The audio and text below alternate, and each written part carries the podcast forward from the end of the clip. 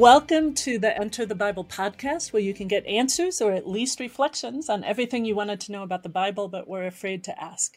I'm Kathryn Schifferdecker. And I'm Katie Langston. And today on the podcast, we are joined by a very, very special guest, um, Dr. Reverend Dr. Shively Smith. She is assistant professor of New Testament at uh, Boston University School of Theology and itinerant elder in the American Methodist Episcopal, no, African American Methodist Episcopal Church, pardon me, uh, and a resident scholar at Metropolitan Church in Washington, D.C. So thank you for thank being with us. It's such a delight to have you. Thank you for having me. Yeah. Thanks. So, Shively, um, we are uh, answering a question that we received on the um, website. Okay. And just a, a, reminder to our gentle listeners and viewers that if you would like to submit a question, you may do so at enterthebible.org. Click on Got Questions, and uh, there's a form there that you can fill in. Um, and this person um, was curious mm-hmm. as to why on the Enter the Bible website we used dating uh, conventions mm-hmm. of BCE and CE as opposed to BC and AD. Ah. Um, and um, and wondered you know, why we would do such a thing as that. So maybe we could start with sort of what is the difference between those two things? Yeah. Uh, and then maybe do a springboard about talking about time in general in the Bible and yeah. in our Yeah, I think so. Let's let's do a little bit of defining terms just for anybody that's not sure. So when we talk about BCE and CE, BCE is an abbreviation um, for the meaning of before the Common Era, and CE is an abbreviation for the meaning for um, Common Era. Abbreviation meaning Common Era, which um, sort of is analogous to the earlier, older dating system of uh, BC, which came, which means before Christ, and AD, which would be in the year of our Lord, so Anno do- yes. Domini. So, this, and I just want, yeah, I've had this argument with my husband, so I just need you both to affirm me in this. He told me that he thought AD meant after death. Yes. And I said, no, otherwise there's like 33 years in there that are just not. That's right. I said it means Anno Domini, right. which is Latin for in the year of our Lord. Yes. And I was right and he was wrong. Correct, biblical scholars here on this podcast? Um, that is correct. Sorry, huh. Lenny, take that. You were wrong. Okay. Uh, I stay quiet on that, Kathryn. I'll let you do that. we, we may be called upon to do some marriage counseling. yes, in this, I usually try to soft pedal it, but yes, it is not after death. It is Anno Domini. Yeah. Thank you. Thank you. So, and that ha- for a long time has been the way of designating uh, the, the the centuries before Christ and after Christ, or in the year of our Lord. That's right. Um, and the BCECE is a more recent development that uh, started, I think, in academic circles mm-hmm. um, and has spread somewhat, though mm-hmm. you still see BC and AD. Yeah. And uh, I think that the reason being really that that um, we just wanted to be a little more uh, inclusive.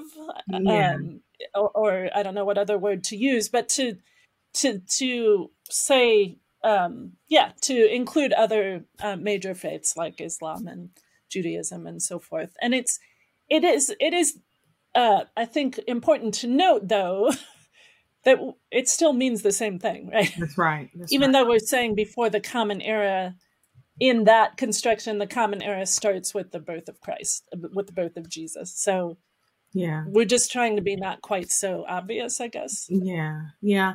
And i think it's important to recognize that the, the bc ad um, timing really does represent a sort of uh, dominant sort of European um, framework that really took off in the 14th in the 14th century. So so um, and, and, really was a part of this sort of larger spreading of sort of Western uh, Western timing, like as it moved into other spaces. So I think some of this I know some of this for us in terms of BCE and CE is recognizing the way that other faiths, other people um, our date have have different dates, right? They use different points for um, dating, and so there's a very specific specific dating schema that's being used to rehearse history in this way. History that um, divides time um, as um, the birth of jesus. And for that is a schema. That's not the schema for it, for all people, all faiths. We're not even just talking about faiths. We're talking about even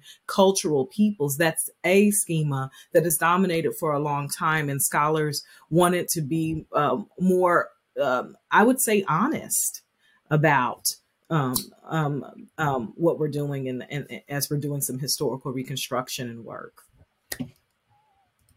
Yeah, and it's worth noting too, since um, since we are talking about Bible and mm-hmm. uh, and the Hebrew Bible, the Old Testament, that um, it's actually uh, that that Jews, just as one example, have a different way of uh, counting years. Yes. So I, it's something like I should look this up, but it's something like the year 5,783 or something like that. I'm not getting it exactly right. You're right. In the Jewish uh, way of counting. And I should know this off the top of my head, but I think it dates back to the call of Abraham, or it is it the creation? It's I'm the creation. It's the creation. It's a creation. Yeah. Okay. Mm-hmm. Okay.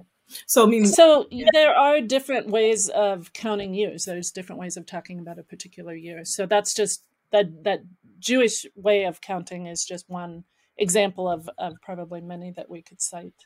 And and what I love about what you said, Kathryn, even bringing that up, is recognizing the ways in which um, event faith events, so events in the faith tradition, in faith traditions and communities, are so uh, foundational to thinking to thinking about how we're talking about history, how we're dating uh, dating pieces like that. Christianity doesn't have a patent on this. That the that right. other religious faiths are thinking about these sacred moments, these divine creative moments as markers of history and time. And so scholars recognizing that we use the BCE and CE to recognize uh, um, this this notion, these these these sort of different different ways of marking time. Yeah, and uh, in fact, uh, I'm looking it up right now. The the Jewish calendar, uh, the the the years are designated AM, which is Latin for Anno Mundi, not Anno Domini, but Anno Mundi, the year of the world. That's right. Uh, so the starting point uh, uh, as for that uh, calendar is, as you as you said, the creation of the world is described yeah. in the Hebrew Bible. Yeah. So uh, yeah, but let, let's open that conversation up a little larger and talk about um, how does how does time work yeah. in Scripture? Like uh, I, I I think about verses like you know a thousand years. Uh, is, in God's sight is as one day. Yeah. Uh, or you know then there's the debate about the seven days of creation or that there just seems to be um, a different uh, understanding of time uh, i think in scripture than our kind of very regulated at least in the western world very uh, kind of tied to the tied to the watch tied to the calendar yeah. tied to the um, days of the week so so I mean, one of the one of the, so one of the obvious ways this time is being counted, I think, in the Bible that we have to talk about, especially when we're dealing with um, this ancient world, is by, by seasons that aren't necessarily marked by you know winter is from December until when does winter end? like April, something like that. I think it depends on where you live. where you live. like Boston, it keeps going there. Minnesota, like May. December is too late. I've already, it's already cold in Boston by, by December. So, so, um, so there's a seasonal. There's there's a seasonal marking of time that's very much built around agri- agricultural um, sort of agricultural mm-hmm. realities that doesn't get lost actually even when you move into the city so like when you think of something like um, Paul's letters, and we see it primarily in the cities. I mean, the cities are governed as much by the agricultural calendar as the larger agrarian areas because this is where the food for um, the regions are coming from. So, w- one way of marking is um, is it has to do with seasons and, quite frankly, food provision. Right. So the mm-hmm. notion of of, of, of, of matters of food. Another way that I absolutely love of how history and time is being marked in the biblical text is this constant repeating of the i would say the repeating of the ancestors right son of mm. abraham son of david son of and so yeah. the, the, the marking of time based mm. upon the matriarchs and the patriarchs the ancestors of not just the individual, but the community as a way of thinking about where we are in time, what's our role and legacy and connection to the generations mm-hmm. of faith before us. What, what are we to do in our time as continuing that and moving forward? I love the beauty of that that you experience mm-hmm. in places like Matthew chapter one, or you experience it in places like Hebrews eleven. Um, that I think I don't I don't want to miss um, as we talk about this timing situation in the Bible. Yeah, I think uh, uh that's beautiful, Shively. I I think a similar thing happens in like the story of the Passover uh, yeah. in Exodus 12 to 14 and or yeah uh, and in Deuteronomy 5, uh, when the, the Israelites are about to enter the promised land, and Moses launches into a really long sermon that mm-hmm. is Deuteronomy. Yes, right. Uh, but at the, and Moses kind of rehearses or, or retells the story of the Exodus there. Yeah. But it's important to note that it's not to those that you know were in Egypt and were and were liberated. This is the children. This is the second generation right. because all of that first generation has died out in the wilderness. And now this second generation is about to enter the promised land. Um, and, and Moses says to them, the Lord our God made it. This is Deuteronomy 5 2. The Lord our God made a covenant with us at Horeb. That's just another word for name for Sinai. Not with our ancestors did the Lord make this covenant, but with us, mm-hmm. who are all of us here alive today. Which is on the face of it just is wrong, right? Because right. these people were not there at Sinai, right, back in Exodus 19 and 20. And yet they were, right? right. In, as you were saying, right, there's there's children of the matriarchs and patriarchs mm-hmm. uh, who came out of Egypt, and now they themselves are called into this covenant, called to renew this covenant in their own lives. And it's a mm-hmm. kind it's not just a remembrance, right? It's not just remembering that but it's a participation in yeah. that covenant uh, ceremony and in that in in the reception of the law. So yeah. I think about you know uh, uh, Holy Communion or the Eucharist in that sense, where where we don't just remember Jesus' Last Supper with his disciples, but we participate in it in That's a very right. real way. Yeah. And at the same time, we're anticipating the the marriage feast of the lamb at the mm-hmm. end of time and it's all and time is just kind of interwoven together like that in such a beautiful and profound way where mm-hmm. we're communing not just with those in our particular congregation but with believers of every time and every place yeah. uh, in in in this celebration of of the the feast uh, uh, the marriage feast of the lamb I love that, Kathryn. I mean, I think you're right. And I think I think you're so right in that sometimes we can get so caught up in the BCE and CE schema, like how you said, that we hmm. miss that the biblical text is actually inviting us to think about time in a different kind of way, the interweaving of time, right? The and what I love the participation. I think about it as a sort of bringing forward, right? So that these are not just the fa- the faith and the people of the past, but that they are here with us and we are here with them. So it's a sort of bringing forward and making present among us a faith that our faith, so that it's not a faith of antiquity. It is the faith and the beliefs of, of us now um, that right. I think is so that you see the biblical text constantly doing, whether you're in the Old Testament Hebrew Bible or you're in the New Testament, is this constant remembering, participating, and bringing forward. This is now. This is not just mm-hmm. yesterday, and this is what tomorrow. I like that anticipation, that looking forward. Yeah, because there's there is also that future element That's right. coming into the present as well. This sort of you know you hear the phrase "now and not yet." That's right. That in right. Jesus, you know, Jesus has the kingdom is coming. Mm-hmm and it's here but it's not fully here yet right. and so there's both the there's both the reaching back and as well as like the reaching forward kind of consolidating in in this present in this present moment in our lives in the sacraments in our service and love and care for one another and in our in our faith. Yeah. I should i should have mentioned too right in communion uh, just as you said katie we're not we're remembering and we're looking forward and we're remembering not just Jesus' Last Supper no. with his disciples, right. but the Passover meal itself, right? That's because right. In right. three out of the four Gospels, that is the Passover That's meal. That's right. That Jesus is eating with his disciples. So we're, yep. in a sense, like back here at Deuteronomy, right? Not with, uh, not with your ancestors did God make this covenant, but with mm-hmm. you who mm-hmm. are here alive today, right? Where you, every generation that hears those words, every generation of believers, both Jewish and Christian, uh, participate in that in that salvation in that story of salvation yeah mm-hmm.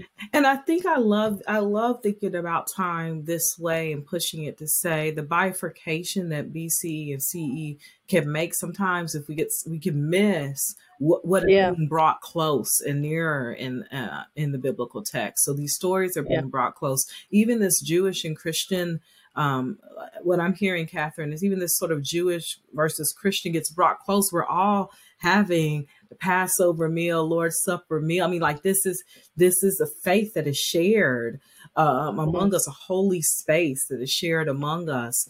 Um, that I think is so important to retrieve and embrace, as well as we think about this notion of time and history and what scholars may yeah. or may not be doing.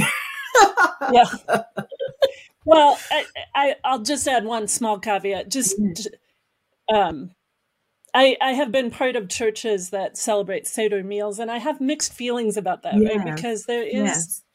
it, there's something really rich about understanding the deep history underneath the the Last Supper, you know, as a Passover meal, and yet at the same time, we don't want to be supersessionist, right? We don't want to say the Lord's Supper replaces that Passover right. meal, That's which right. continues yeah. to be a huge part of uh, of Jewish life and liturgy and, and worship uh, yes. today. Yeah. I, I can't help but mention, if we're talking about time, the concept of Sabbath, of course, or the mm-hmm. theme of mm. Sabbath, which which is just such a beautiful concept. And it's it's the rabbis talk about it as a sanctuary in time. Ah. Right. So not a physical sanctuary, not a not a you know temple or a church or a cathedral, mm. as beautiful as those are, but but a sanctuary in time. So it's a a mm. time set apart to participate in the life that God intends for all of us. And and the rabbis even talk about uh, that Sabbath observance as a kind of as a kind of foretaste of the eschatological, you know, the messianic age, right? When the lion will lie down with the lamb, and uh, you know, and and peace and justice will will will be present. Will you know be spread over the earth. The, the kingdom of God come near. So that that idea of a sanctuary in time, I think, mm. is just a beautiful concept that uh, too often we we Christians may not um, well uh, reap the rewards of that. Yeah. To hear you talk about that, Kathryn, makes me think of someone like Howard Thurman, who starts talking about these spaces of rest and stillness. So it's not the how the Sabbath. So for me, I always think about Sabbath and talk about it as a this is this is a time of stillness, especially now in a world that is constantly going. Everything's always going off. Yeah. All of, all yeah. of our devices. You're probably you know people listening to this. You probably yeah. have a device going off right now, and you know, and all of this. right. So Sabbath. Sabbath becomes a part of our faith and traditions that invites us into a, a stealing moment of being deeply present in creation in a in a in a in, in a way. Like and so it's not just rest and not doing anything. No we're talking about about a deepening a, a deepening of our awareness of our mm-hmm. connectivity to each other, to the earth, to God who is greater, and the gift, the gift of that, um, that I think we can we can miss all the rest of the days. Just hearing you say that made that co- come up for me. Of thinking about mm-hmm. Thurman invites us into not not just getting quiet. I'm not talking about get quiet enough, but can you get still enough? Mm. Um, it, mm. as a Sabbath invitation that is, I think, very important to um, the care of our faith and our being, our personhoods in this faith. That's beautiful. That's beautiful. I, I, didn't know that Howard Thurman talked about that. Mm-hmm. That's thank you, mm-hmm. thank you for uh, for that. Yeah. And uh, just because I'm a nerd, I do want to mention that recently, well, we will leave a link in the show notes. Everyone's like, oh, what's she going to say? Recently, they did figure out how to make a virtual wormhole which is a connection in the space-time continuum they did with a quantum computer mind blowing just goes to show i think it's important no i like I'm, it's nerdy but i do think it's important it. like we're so regimented especially right. in our western capitalistic you know um, democracies and like in in our culture we're so regimented down to the millisecond yeah but the reality is that is that time is a construct, right? Uh, in in many ways, and and I think God um, probably isn't bound by the same construct that we are as far as time is concerned, and so there are ways in which I think the Scripture and our spiritual practices invite us into.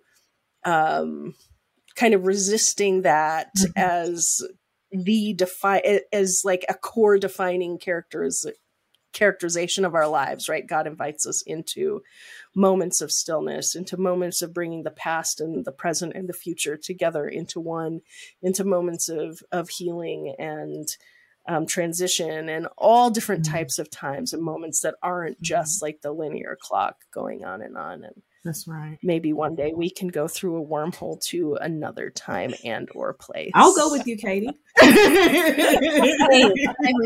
I have a list of places I want to go check out. So Where are we going? pack our bags well, I, am not going to hold my breath for a functional room, but it's, it's probably uh, it's probably a speaking of time, it's probably a few you know thousand years away, but you know some someday someday. All of those science fiction movies that talk about time yeah. travel, but, exactly. But it, I, like I really I appreciate this conversation. I know that the the listener just wanted to talk about BCE and CE, mm-hmm. um, and maybe didn't like that change from BC to a- an AD. But I hope that this conversation has um, explained that uh, mm-hmm. and also just uh, made our listeners, made you, our listeners, think about how, how do you think about time? How do you experience time? That's right. Uh, and are there ways in which you can resist um, the kind of 24 7 you know world that we live in to say no the, there's God uh, has made us in such a way that uh, that there is need for rest, and there's uh, and there is need for renewal, and there is need for that kind of sanctuary in time where we can be present with our loved ones without you know uh, screens, and we can be present with those who uh, have have gone before us, which is what you started with. Shively, right? The son son of Adam, son of David, you know, daughter of Eve. Yeah. Uh, we we are not um, just ourselves. We are part of a long story. Yeah, I love Hebrews 11 here. We are a part of, we have a great cloud of witnesses. And Amen. that we ourselves get to join and be a part of. And may we please participate in that witnessing work, which transcends time, transcends time. Amen. Beautiful. Amen. Amen. Well, thank you so much, Shively, for being with us. Um, this has been a wide ranging and wonderful conversation. Um, and for those of you who are joining us either uh, on your favorite podcast app or maybe watching on YouTube, thank you for being with us. Please uh, like and subscribe, rate and review, share the podcast with a friend, uh, and of course, check out the website, uh, enterthebible.org for more great conversations, commentaries, courses reflections um, and all a timeline even uh, Yeah. time. Is there of the biblical of the biblical world. So uh, but thank you so much for being with us and uh, we'll see you we'll see you again next time